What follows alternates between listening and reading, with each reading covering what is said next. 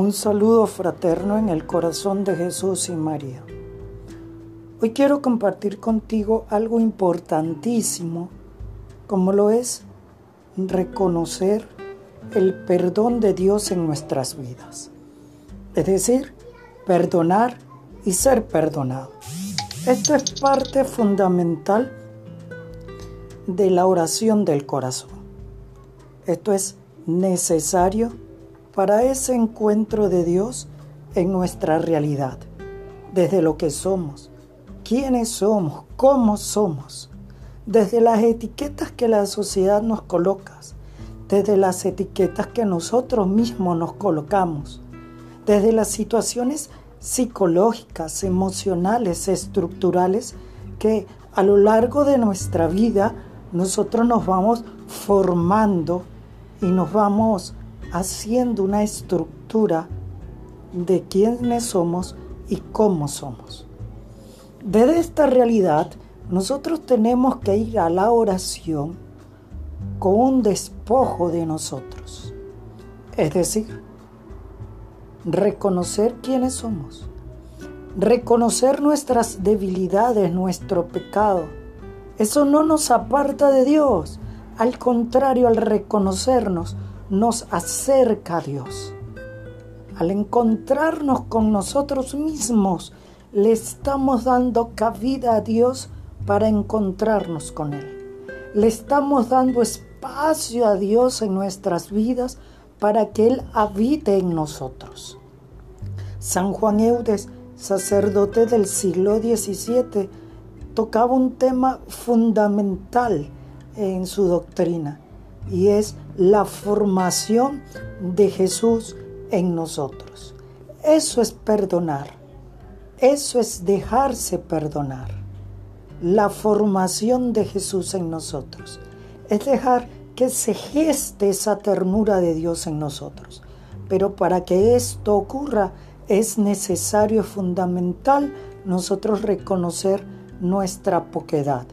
Es necesario eh, reconocer qué es la basura que tenemos encima, qué es lo que nos está eh, vendando los ojos para no mirar a Dios, para no escuchar su palabra, para ignorar los espacios de oración, para ignorar todo aquello que nos llega a nuestras vidas como signos y símbolos de parte de la voluntad de Dios. Muchas veces tú y yo pedimos un milagro, pero resulta ser que muchas, muchas, pero muchas veces a lo largo de nuestra historia, Dios nos está regalando signos milagrosos que nosotros estamos ignorando. Es como aquella parábola que dice que había una vez una persona que se estaba hundiendo en un barco y le pedía a Dios que, que le salvara.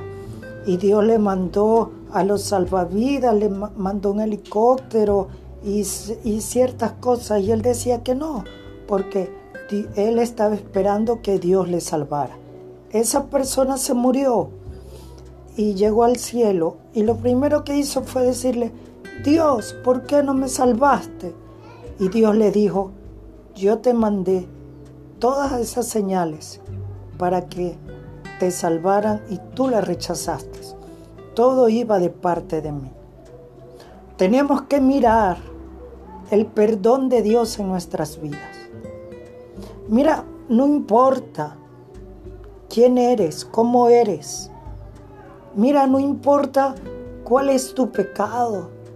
Mira, no importa si estás destruido en el piso porque eh, no te acercas a la iglesia, no te acercas a la oración porque crees que eh, Dios te rechaza.